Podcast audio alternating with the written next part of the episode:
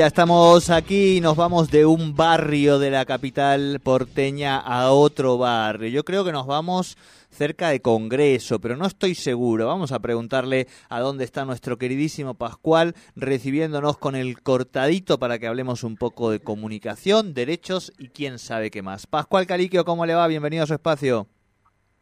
¿Cómo andan? Buenos días. Ahora estamos en Palermo y nos vamos a Congreso en breve. Ah, estamos en Palermo y nos vamos a Congreso en breve. Bueno, bien, bien. Dos barrios, dos clásicos, vamos a decir, de la capital.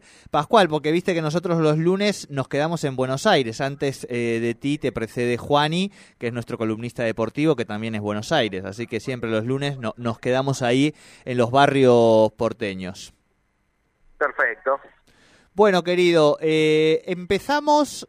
Vamos a, vamos a, sincerarle algo a la audiencia. Em, no solo en la columna de deportes vamos a hablar del mundial. vamos a hablar del mundial. El mundial seguramente va a ser tocado en todas las columnas. Digo, por supuesto, con el academicismo popular, también algo de economía, de vez en cuando hablaremos. Quién sabe si con la gente de cultura, cuando vengan los espectáculos pero también en la columna de comunicación y derechos con el gran Pascual Caliquio vamos a tocar un poquito también el Mundial, ¿verdad?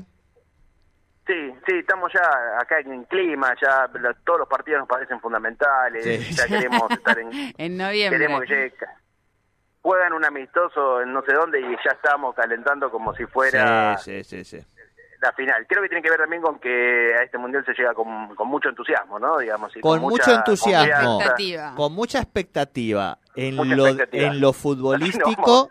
y con las expectativas por el piso en el resto de los temas del país. Vamos a decir, el política, la económica, la social, todas esas están en el piso. Es la alegría que estamos esperando para este año. Lo único que tenemos para festejar parece es el fútbol este año, así que por eso creo que también está cargado mucha atención, espero que no vaya bien porque si no va a ser complicado diciembre. Claro. Claro, eh, bueno, pobre selección también, ¿no? Le estamos poniendo todas no, las No, pobre Alberto también, por eso está pensando en lo de dar feriado. Dice, yo pues si acaso doy feriado y que después la gente no me diga, si es culpa de la selección, es culpa de la selección, que no se la agarren conmigo, ¿no?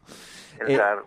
sí, yo creo que cuando, cuando llegan cuando llegan estas épocas así de mundial, aparte de esto que en Argentina particularmente ahora estamos así como muy emocionados, también empiezan, eh, no solo en Argentina, sino en, todas las, en todos los países, la, la, pensar cómo van a ser esas transmisiones, ¿no? Y detrás de todo lo que tiene que ver con las cuestiones tecnológicas, que cada mundial siempre es un momento donde, por ejemplo, se renuevan los, los televisores y aparecen nuevos tipos de televisores, como un momento de, para la parte tecnológica de la comunicación también muy importante, también empiezan a plantearse alguna, digamos, se exacerban nacionalismos, eh, es la guerra por otros medios, decía algún escritor, el mundial. Podría ser, podría ser, digamos, ¿no? El mundial, digamos, por el lado de eso, el tema del racismo, uno empieza a conocer incluso países que a veces ni, ni yo a nombrar y, empiezan todas las cuestiones de ah mira ese de qué país es digamos no este bueno en, en Europa toda la cuestión que tiene que ver con los jugadores que han llegado de las colonias y que ah, hoy son nacionalizados y eso genera también muchas discusiones en torno a eso. Y sin duda en este mundial va a estar muy presente la cuestión de género, porque eh, es un país que tiene algunos problemitas al respecto, ¿no? Entonces... algunos me problemitas... Encantó, me encantó, me encantó. Está hablando con el embajador de, de Qatar, ¿viste? Es un país, el suyo, que tiene algunos problemitas al respecto, ¿no? lo, podemos relativizar y decir, bueno, vieron diferencias culturales, esas cosas. Eh, pero que sin duda ya hubo, digamos, ¿no? Ya hubo discusiones respecto a si, por ejemplo, le, a, las personas, a los homosexuales le han dicho que está bien, pueden venir, nosotros acá lo vamos a bancar, pero traten de no demostrarlo. Pero que nadie se dé cuenta, digamos, que son gays. Se cuenta. No lo van a cuando entran, pero sí. Vos has dado un dato que tiene que ver, obviamente, con cuál, cuál es el soporte, ¿no? Y claramente, desde, me animaría a decir, desde bueno, no, vos sos un poquito más grande que yo, así que lo vas a decir vos. No sé desde qué mundial, pero el mundial es televisión. Es pantalla televisiva, digo, ¿no? Todos los mundiales anteriores, digo, insisto, no me animaría a decir si desde el 60 más o menos, pero es la televisión. Como vos decías, un mes antes, mes y medio antes, todas las grandes empresas sacan sus promociones, una tele más grande, con más colores, una tele hasta que grita los, los goles solos, ¿viste? Una cosa de loco lo que ya traen en tecnología.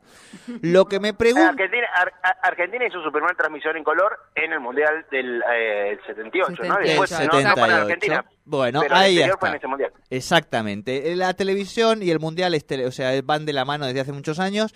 Mi pregunta es, este año la televisión va a seguir siendo el soporte principal por el que se transmitan o por los que la ciudadanía vea el mundial? Pensando en todo lo que tiene que ver, por ejemplo, hoy con otras plataformas digitales. Con otras plataformas o que incluso lo que hacen los canales de televisión, que digo, te ponen la transmisión, la de siempre, pero además también tenés la posibilidad de verla con un streamer que te va comentando el partido, ¿no? Y esa transmisión ya va por otra, por otra plataforma, otro soporte. Eso es una buena pregunta y es lo que están pensando todos los productores, digamos, ¿no? ¿Qué, ¿Cómo van a hacer la transmisión este año? Porque necesitan multiplicarse. Eh, antes era más fácil, vos tenías los derechos, solamente transmitías por una, por una pantalla y chau. Eh, hoy el desafío de los canales es ese, de poder, este, bueno, de alguna manera identificarse con el tema del Mundial. Se vio con la transmisión del partido de Italia que eh, los derechos, digamos, los tenía ESPN y eh, puso mucha plata en ese partido que no era tan importante en términos de clasificación o de otra cosa, pero eh, lo hizo sobre todo con la intención de quedarse con la marca del Mundial, con ser el canal del Mundial porque va a competir con otros canales, con Teis Sport, con, eh, con la televisión pública, etcétera Entonces va a haber una, una competencia por quedarse por eso. Yo creo que la televisión va a seguir siendo central, por, sobre todo por el tema de los derechos, pero que va a haber una multiplicidad de lugares por donde uno lo va a ver o se va a enterar o va a pasar esto que vos decís. Es decir, ¿quién quiero escuchar? Uno de los problemas de la televisión es que a veces son insoportables los conductores, ¿no? Sí. Y uno dice, no, no quiero escuchar a este. Bueno, eh, hoy uno busca múltiples formas de poder eh, seguir esa transmisión y probablemente en una época nos pasaba, no sé si a usted alguna vez lo hizo, pero que poníamos la televisión, pero escuchábamos en la radio, ¿no? En la época que de, tipo de... Víctor, eh, no, Víctor Hugo Morales o del Gordo Muñoz, que a uno le gustaban esos relatores, eh, y bueno, y uno ponía la, radio y... ¿Cómo? Que yo lo vi así en España, puse la transmisión local claro. y, puse la radio. Y lo escuchabas a Viñolo. Claro, porque escuchar realmente el relato español. Sí, eso es cierto. Ver un país, ves un partido de tu país en, con el relato, digamos, de otro país, es muy, es muy feo, es muy antipatria, eso sí que te pasa, ¿eh? sí, sí, sí, es cierto.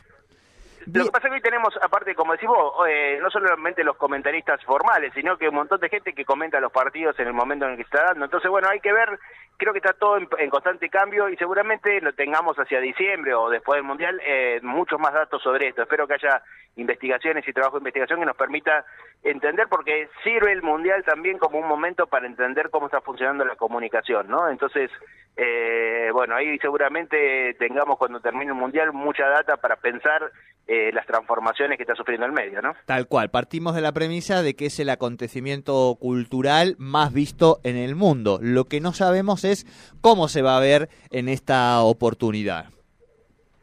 Exactamente.